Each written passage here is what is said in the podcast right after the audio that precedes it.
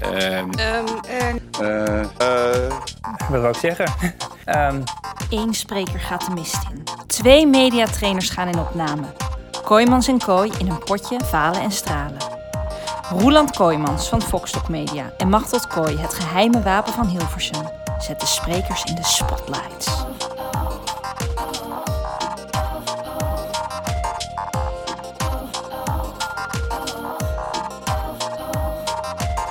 Ja, Machteld, wie begint er? Jij of ik?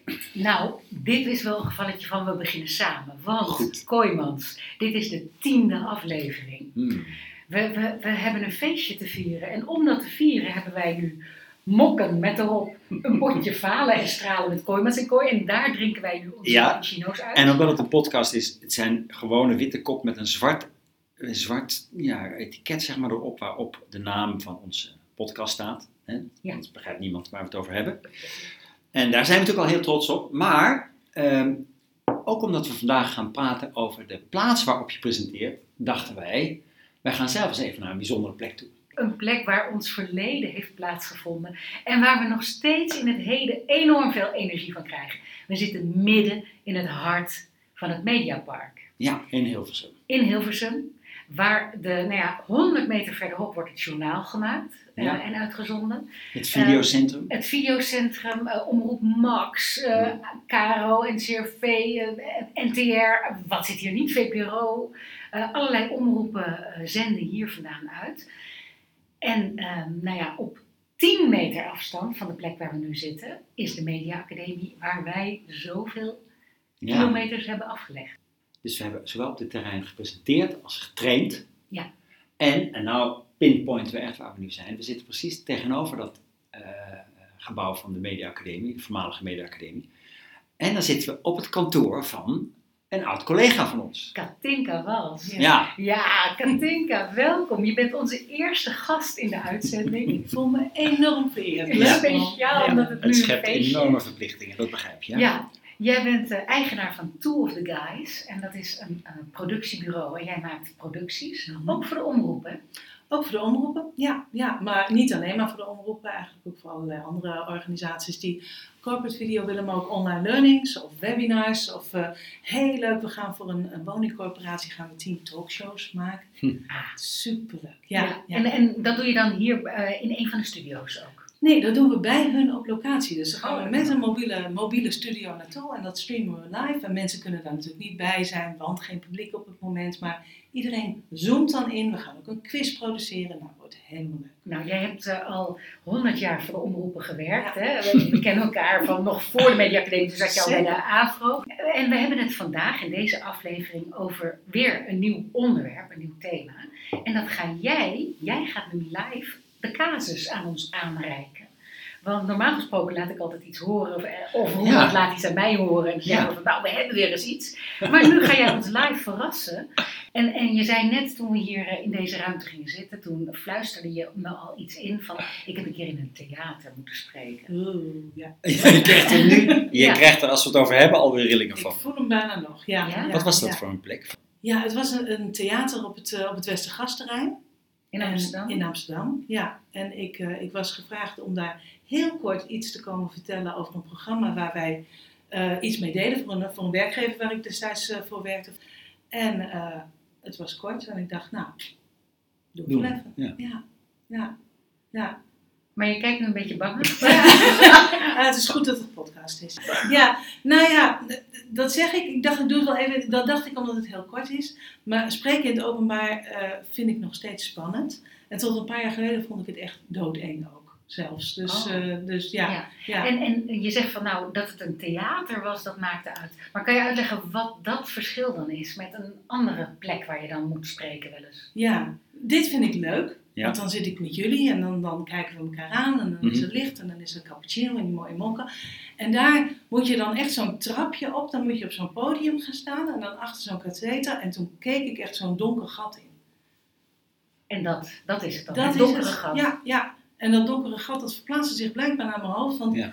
ik kan je niet meer vertellen wat ik gezegd heb, hoe ik het gedaan heb. Ik heb achteraf gehoord dat ik alles netjes verteld heb en dat het eigenlijk ook best goed ging. Maar ik vond het dus echt dood en doodeng. Maar dat kan dus dat je dus, dat anderen zeggen, het ging eigenlijk best goed, maar dat je dus zelf eigenlijk helemaal geen grip hebt op hoe dat gegaan is. Totaal niet. Het is gewoon ook gebeurd. blanco. Het is gebeurd. Ik weet dat het gebeurd is, want ik was al. En mensen zeiden het tegen me, maar... eh, Ja, je bent niet in een ziekenhuis wakker geworden, maar gewoon... Nee. Nee, niet. Nee. Maar dan hoor ik je zeggen dat het, het zwarte gat, dat dat eng is. Hè? Ja. Toch kan ik me niet voorstellen dat dat 100% zwart geweest is. Er hebben ongetwijfeld mensen gezeten die je kon aankijken. Kun je je daar nog iets van herinneren? Nee, ook niet zo heel veel meer. Het was, het was vooral donker en ik weet ook nog wel, nu je het zegt, zaten er wel wat mensen op die eerste rij. Maar het, het was voor mij een soort overweldigend zwart. Ja. Ja, Nou, dat, dat kan ik me ook eens bij voorstellen, want in, in veel theaters, eh, eh, ik heb er ook wat programma's opgenomen in, in Spant hier in Bussen, Mhm. dat ze hadden ze een neiging om die zaal donker te laten en het podium te verlichten. Dan sta je zelf met die licht op je gezicht Ja. en die zaal is eigenlijk een beetje een donkere toestand. Ja. ja. En dan komt er dus ook geen energie uit die zaal naar jou toe. nee. Maar je zou ook kunnen zeggen van nou, dan komen er ook geen kritische blikken naar je toe. Geen enge mensen van oh help, die mevrouw op de vijfde rij die eh, kijkt me heel raar aan. Dat Ja. voel je dan ook niet. Nee, nee, maar dat vind ik misschien nog fijner dan niets. Ah. Ik vind het grote niets vind ik echt eng. Ik, ik maak heel graag, als ik ook les geef, of heel graag connectie met iemand. Dus als ik iemand aan kan kijken die inderdaad een knikje geeft, of, of, of een, ge- dan denk ik, oké, ik ben met iemand in gesprek. Precies. En misschien dat dat is wat ik daar miste. Dat je dus niet Ja. in gesprek bent, maar dat je iets staat te zenden. En dat je geen idee hebt waar het landt in dat zwart. Ja. Maar dan kom je toch aan een stukje voorbereiding. Want als jij eh, van tevoren had gedacht van ja, ik ga beginnen met een vraag aan de zaal. Dan kan je ook tegen de technici daar zeggen van nou, ik ga beginnen met een vraag. Kan het zaallicht een heel beetje aan? Ja. En dan ben je meteen in dialoog. Maar dat heeft dus dan ook te maken met voorbereiding. En dan hoor je ook zeggen, ja, het was zo kort. Misschien dat als iets heel kort is, dan vraag je even vijf minuutjes iets uit te leggen. Ja. Dat je zoiets niet bedenkt. Nee. Het zet me opeens aan het denken. Want dit, wat jij zegt, is herkenbaar. Ik denk dat heel veel mensen dat hebben. Ze zeggen, oh, ik zou liever gewoon echt met mensen levelen. Gewoon praten met mensen, maar nou moet ik zenden. En eigenlijk, als je dat dus weet van jezelf, dan zou je dus in de voorbereiding kunnen denken, wacht even, ik hou niet van de zendsituatie. Ik wil in gesprek zijn. Dus ik, wat kan ik doen om die situatie, wat jij zegt, mag tot te creëren? Nou, ik moet natuurlijk uitkijken dat ik niet naar mijn stokpaardje toe gezogen word. Maar ik heb vanochtend nog een aantal interessante filmpjes gezien van Patsy Rodenberg, Amerikaanse coach, acteurscoach, stemcoach uit de jaren 60. Die vooral heeft over hoe komt het dat iemand het heeft en een ander heeft het niet. En dat heeft te maken met aanwezigheid. En dan beschrijft ze drie cirkels waarin je kan bevinden. Dus de eerste cirkel, we hebben het wel eens over gehad, is de cirkel waarbij de energie naar binnen gaat. De derde cirkel is waar, de, waar je de energie veel te ongecontroleerd naar buiten gooit en eigenlijk mensen over, overdondert met je energie. En die middelste cirkel is de cirkel waarin de energie heen en weer gaat. Dat is de, de situatie waar we het liefst verkeren. Dat is eigenlijk een overlevingsstand. We kunnen niet overleven zonder in die tweede cirkel te zitten. En dat is wat je als presentator ook wil. En daarom is voor veel mensen presenteren eng, omdat ze denken, ik kan alleen maar zenden. Juist. Maar dan kom jij dus, Ja. Machtel, met inderdaad, ga dan maar eens kijken wat de mogelijkheden zijn. Ja, maar het is leuk dat je dit zegt, want ehm, juist in de vorige podcast had je gezegd nog van ja, ik heb een boek gelezen en dat ging over sprekersregie. Dus eh, dan zijn we er nu, dan, dit is het dus. Ja, dit is Patsy Rodenberg. Moet je maar eens kijken op Ja. internet, filmpjes. En het gaat over presence, over aanwezigheid. En Ja. het grote geheim van spreken is, ben ik echt aanwezig waar ik ben? Dus het is ook een manier om contact te maken met je publiek. Precies. Nou, er zijn al fysieke oefeningen voor. Daar moeten we misschien maar eens een, een aparte aflevering aan wijden. Maar het is dus dat gedrag, dat gewone gedrag.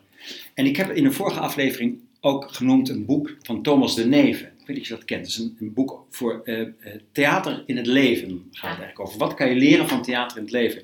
En omdat Katinka dat nou zo vertelt, moest ik denken aan deze passage over zelfbewustzijn en over te groot zelfbewustzijn.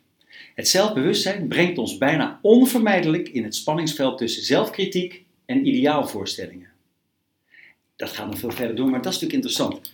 Als je dus gespannen bent voor zo'n presentatie, dan zit je ofwel je slaat door in zelfkritiek, oh, dit wordt helemaal niks. Of je denkt, het moet fantastisch, ik moet het helemaal goed doen. Ja. En in die twee hoeken valt niks te vinden, valt niets te halen. Daartussenin zit het echte leven. Dat is ook wel mooi. En ik denk ook, als je dat moet doen, of misschien, dat weten jullie vast veel beter dan ik, dat mensen denken van, ja, maar als ik nou niet heel overdreven ga praten en heel duidelijk mijn stelling hier, eh, dan komt het gewoon niet aan. Ja, ja, ja. Is dat een soort angst die jullie vaker horen of niet? Ja. Mensen, die presentatie stand. hè. Ja. Ja. Ik vind hem niet altijd nuttig. Wat vind jij? ja, dus dat mensen echt gaan overdreven presenteren. Weet je, ik, ja, ik, ik twijfel, want ik geloof dat als jij, Katinka, met dit probleem, en met dit verhaal, Mhm. van stel je voor dat je dit onlangs hebt meegemaakt in dat theater en je zou naar me toe komen en je zou zeggen, Machteld, ik wil hier aan gaan werken.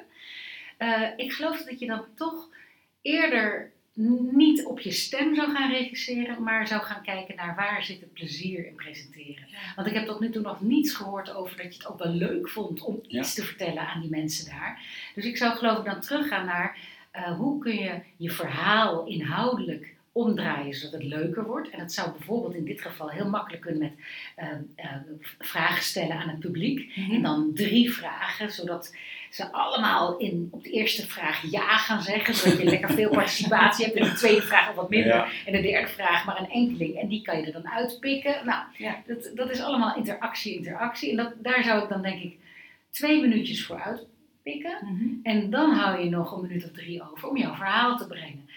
Wat je echt beschrijft is, eh, ga dingen doen die voor jou behulpzaam zijn. Die, die interactie creëren bijvoorbeeld, waardoor Ja. je plezier hebt in je verhaal. Ja. En dat mag. Want misschien Ja. is dat ook iets wat denk ik veel sprekers denken, mag dat wel? Mag ik het wel naar mijn hand zetten en doen wat ik fijn vind? Ja, ja dat, is waar. En het is heel goed om het eh, bewust van tevoren te oefenen. Dus neem jezelf eens op.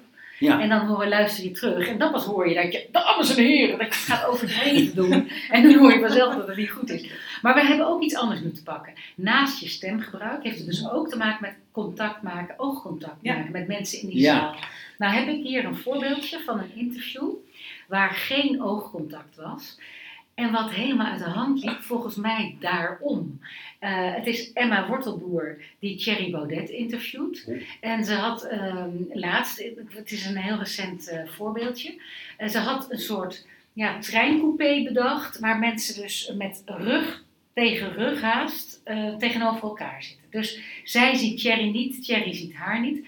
En Thierry luistert dus puur naar haar stem. En wat ik nu van de luisteraar heel graag wil, is ga echt eens luisteren naar de stem. Want ik kan je al verklappen dat Thierry boos gaat weglopen, omdat hij de stem van Emma niet goed vindt. En ik wil heel graag dat je gaat luisteren. Is er iets mis met haar intonatie? Of, ehm, of is haar intonatie wel goed, maar was het mis dat ze geen oogcontact hadden? Komt-ie. Koffie zwart, koffie met melk of koffie met suiker? Het hangt er vanaf. En vandaag? Nou, het hangt niet van de dag af, maar het hangt van de kwaliteit van de machine af. Ja, hoe ik me voel, wat voor weer het is. Vertrouwt u de koffiemachine? Nee, ik vertrouw de koffiemachine zeker niet. Dit is zo'n typisch Nederlandse slechte koffiemachine. Oh, Dat is een van de raadsels van onze tijd. Dat de Nederlandse koffie is zo ontzettend veel minder lekker dan bijvoorbeeld in Italië. En ik begrijp niet waarom. Er zijn wel meer dingen die ik wat dat betreft niet goed begrijp aan Nederland. ja, inderdaad ja. Ik begrijp namelijk ook niet waarom, ze, waarom we altijd zo'n kleffe broodjescultuur hebben. Dat begrijp ik niet.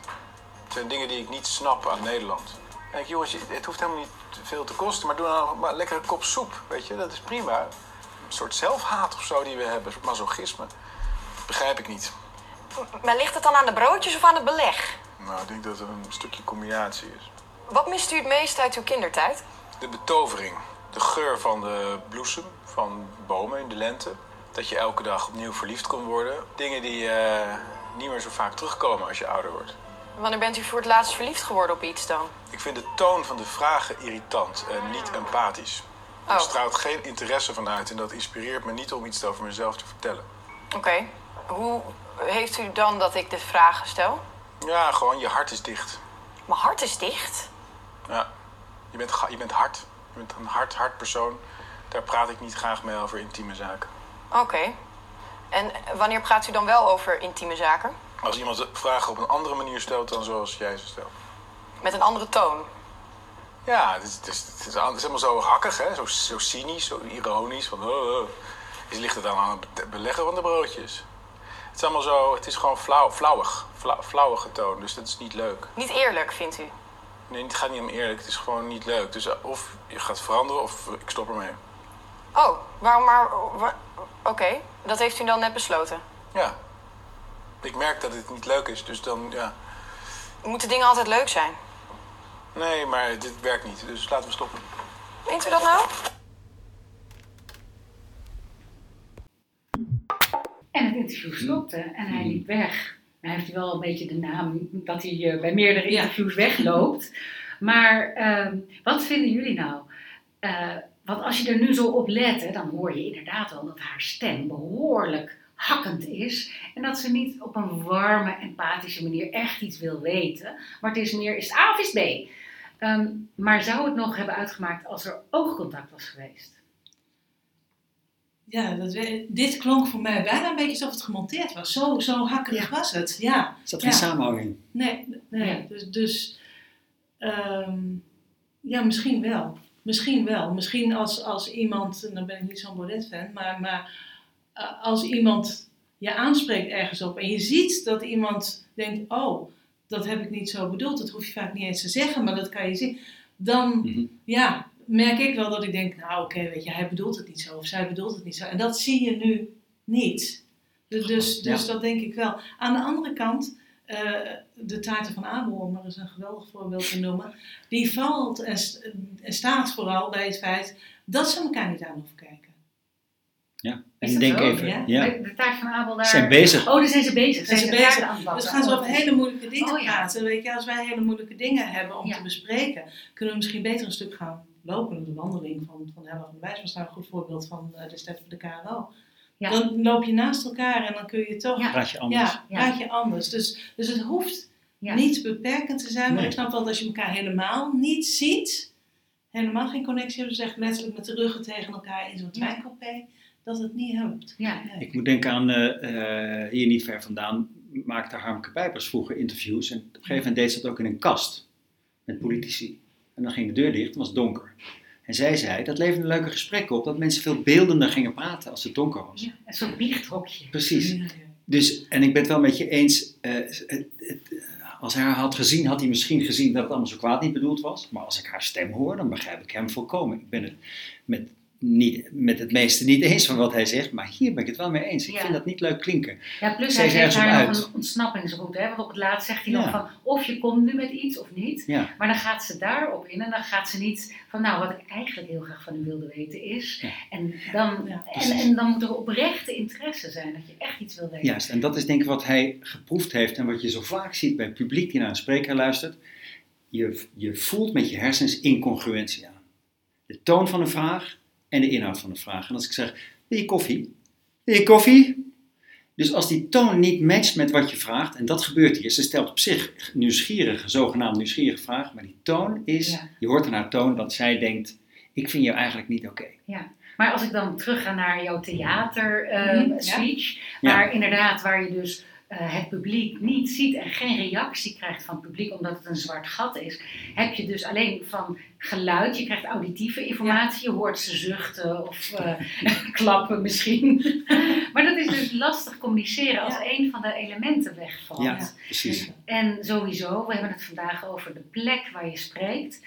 Ehm, in dit geval wist Thierry natuurlijk wel van, nou, ik ga naar een ruimte toe waar ik degene niet ga zien. Dat maakt wel heel erg uit. Ehm, je moet van tevoren, als je een interview gaat geven of je gaat een speech houden, toch echt heel erg intunen met de plek waar je spreekt. Ja. Wat, wat ik een heel mooi voorbeeld nu vind eh, bij, de, eh, bij de verkiezings, ehm, eh, bij Pauw Nieuws bijvoorbeeld. Pauw, Jeroen Pauw die heeft zo'n verkiezingsprogramma, nu iedere avond.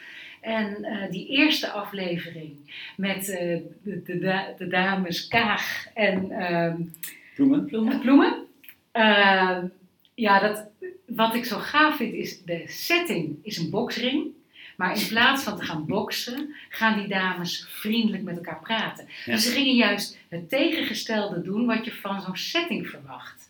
En dat vind ik dan een Ja. die heel grappig is. Dat Dus het niet klopt. Dat is, ik wil niet meedoen in, Ja. in dit plaatje, Ja. ik wil het anders doen. Ja. grappig, ja. ik vond het heel goed werken. Las ik de volgende dag in de krant ook, dat ze elkaar gevonden hadden in dat Ja, gesprek. ja. Toen dacht ik, oh grappig, maar dat is dus in een boksring geweest. Het is in een Maak boksring jezelf was mee daar, ja. Terwijl, ja, de, de hoop was natuurlijk dat, die, dat ze gingen boksen met elkaar. Maar ze knikten elkaar vriendelijk toe en ze gingen mee met elkaars eh, standpunten. Of juist, nou ja, Mhm. op een hele vriendelijke toon spraken ze tegen elkaar. Ik heb ook een, eh, een heel ander voorbeeld waar eh, de plek waar je spreekt ook echt wel invloed kan hebben op de spreker zelf.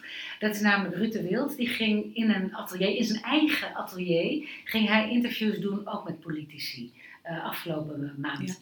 En ik heb de eindredacteur gebeld, Nienke Laporte, en ik heb aan haar gevraagd welke van de politici die er bij hem in zijn atelier kwamen, liet nou doordat hij in zo'n ja, kunstzinnige omgeving was, echt iets anders en iets ongewoons van zichzelf zien.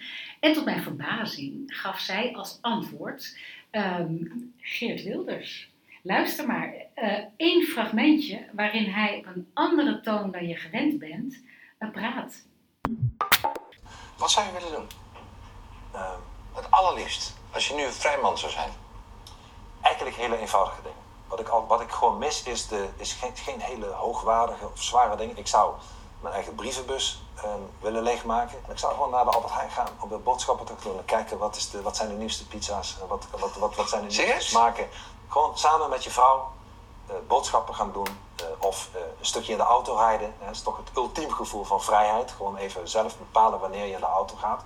En dan ook niet mensen voor of achter je hebben zitten of naast je hebben zitten of auto's voor of achter je rijden. Maar gewoon, ja, we gaan ergens heen en we weten nog niet waarheen. En dat gaan we nu doen. En niemand bepaalt of ik het mag of niet en waarheen ik ga. En ik hoef het ook niet van tevoren te melden. Als, mij nu, als ik nu met mijn vrouw een stukje wil gaan wandelen, moet ik het uren van tevoren aangeven. En dan, we hebben wel eens dat het dan heel hard regent.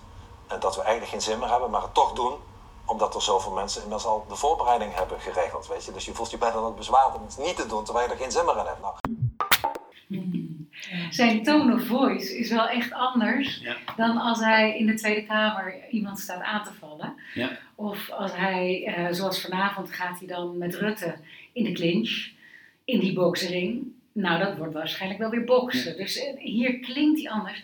Maar omgekeerd, en naar de luisteraar toe, eh, weet dus vooral waar je naartoe gaat. En probeer dan in te tunen en probeer je verhaal misschien ook aan te passen op de plek waar jij gaat spreken. Ja. Mhm. Ja, ja.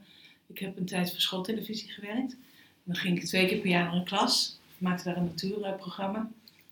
En dat vond ik op zich wel leuk hoor. Omdat- Ik vond het ook wel eng. Ik vond zelfs een, een, een groep, eh, groep 5 best spannend. Maar het is inderdaad ook net wat je zegt. Het is de verwachting wat je hebt van de groep. Maar ook de verwachting die de groep van jou heeft. Kinderen mochten dan altijd iets vragen ook. Hè? En de jongetjes wilden altijd iets technisch weten. En er was ooit één meisje die zat nog zo'n beetje zo op de wip van wel of niet. Dus ik zei tegen haar, ik zeg, goh, ik zeg, wil jij iets vragen? Ze zei, nee, nee, nee, ik wil eigenlijk niks vragen. Ik zeg, wil je iets zeggen dan? Ze zei, ja, ja, ik had eigenlijk, ik wist eigenlijk helemaal niet zo goed hoe een regisseur eruit zou zien. En toen zei ik, oh, ik zeg, hoe dacht je dat ik eruit zou zien? Toen zei ze, nou, ik dacht dat je heel lang zou zijn en dat je heel lang haar zou hebben. Maar ja, dat er zoiets zou komen, had ik ook niet verwacht.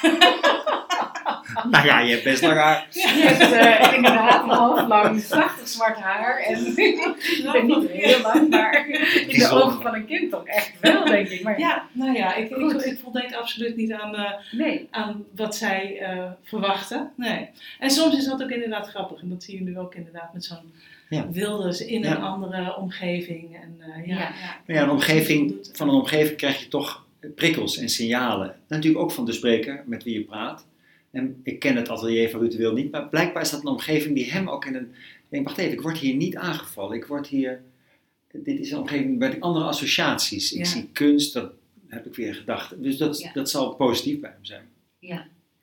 Ik heb zelf iets meegenomen, mag ik dat laten horen? Wat ook eigenlijk. En nou, jij vertelt welke ruimte hij zat. Hè? Nou horen we het resultaat ervan. En nou wou ik het omdraaien, ik laat je iets horen en dan moet je maar eens denken, wat voor ruimte zou dit zijn? Ja. Daarmee wil ik niet suggereren dat de tone of voice uitsluitend door een ruimte komt. Natuurlijk niet. Het heeft ook te maken met je verhaal, maar een ruimte kan daartoe bijdragen of kan dat verhinderen. We hebben een democratische rechtsstaat opgebouwd, die in veel opzichten tot de sterkste ter wereld behoort. Met een hoog niveau van welvaart en voorzieningen. En met miljoenen burgers die zich belangeloos inzetten voor anderen. Ik heb het afgelopen jaar weer vele van hen ontmoet en gesproken. Het is fantastisch wat u doet. Hier word ik zo verdrietig van, Roland. Ja, dat is het algemene gevoel hierbij inderdaad. Hè? Bij veel mensen die ik dit laten horen. Ja, dit is de koning Ja. in zijn kerstspeech van de Ja. afgelopen jaar. En eh, het is autocue, dat hoor je. Hij- hij is aan het voorlezen. En dit is echt hoe je niet autocue moet voorlezen. Nee, dat is natuurlijk. En hè, dat, dat ben helemaal mee eens. Je hoort aan de intonatie. Hij is, hij is niet iets aan het vertellen, hij is iets aan het lezen. Eh, maar het zou nog kunnen zijn dat je op een plek bent die, ah, die je helpt daarbij. Ja. Maar dit is in dat huis in Wassenaar een volledig gedreste kamer met zo'n half opzij hangend gordijn en een schilderij. Het Ja. zijn heel netjes. En je kan je voorstellen dat een ploeg is, een Ja. cameraploeg met... Ja. En wie je ook bent, dat is niet leuk. Dat is Nee, niet een hele Die zijn met z'n allen licht komen inhangen Ja. en eh, die waren s ochtends, oh heeft u koffie meneer? En, hier- en, en iedereen knipt mes ook Ja. beschaafd en beleefd Ja, tegen hem. ja. Dus ik kan me heel goed voorstellen, daar raakt hij niet echt warm van, van die eh, omgeving. Dan laat ik je een tweede horen. Met spijt in het hart richt ik mij tot u. Onze reis naar Griekenland heeft bij heel veel Nederlanders hevige reacties opgeroepen. Het doet pijn uw vertrouwen in ons beschaamd te hebben. Ook al paste de reis binnen de voorschriften, het was heel onverstandig om geen rekening te houden met de inwerking van de nieuwe beperkingen op onze samenleving. Ons eigen besluit terug te keren is genomen vanuit het besef dat we niet hadden moeten gaan. Vanaf het begin van de coronacrisis hebben we ons best gedaan om, binnen de grenzen van het coronabeleid, ruimte te vinden en er zoveel mogelijk te zijn voor iedereen die in onzekere tijden steun zoekt. Het is voor iedereen een moeilijke tijd. Een tijd van gemis, beperkingen en zorgen. Van angst, boosheid en onzekerheid ook. We hebben de aangrijpende verhalen gehoord in vele ontmoetingen, in persoon en digitaal. Met u en met al die mensen die direct of indirect geraakt zijn, voelen we ons verbonden. We blijven ons, samen met u, inzetten om het coronavirus eronder te krijgen. Zodat iedereen in ons land daarna het gewone leven weer kan oppakken, zodra het kan. Dat is nu het allerbelangrijkste en daar gaan wij mee door. Naar ons beste kunnen. We zijn betrokken, maar niet onfeilbaar. Ja, maar dit is de Was- bankscène. Dit is de bankscène, die heb je gezien. Heb je die gezien? Ja. ja, ja. En hoe zaten ze erbij?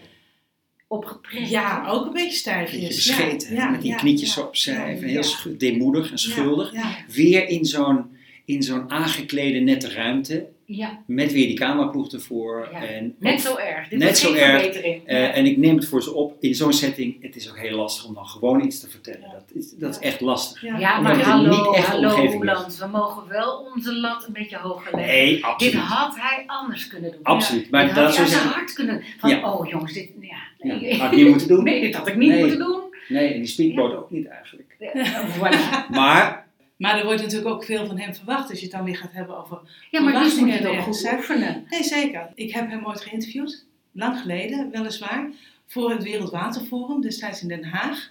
Met kinderen was ik daar weer vanuit mijn schooltelevisie en mijn WNF-connectie. en het is zo'n leuke man. Totdat de camera aangaat. dat overkomt niet alleen hem, ik denk dat veel mensen dat hebben. Maar nu komen we weer terug bij die plek. En ik denk dat als de plek waar je staat ook echt te maken heeft met wat je wil vertellen en dat het it makes sense, weet je wel, Mhm, dit is het mhm. verhaal wat hier verteld moet worden, dan kan het zijn dat je geïnspireerd raakt. En Ja. daarom heb ik dit stukje nu genomen. Maar er is ook die andere realiteit.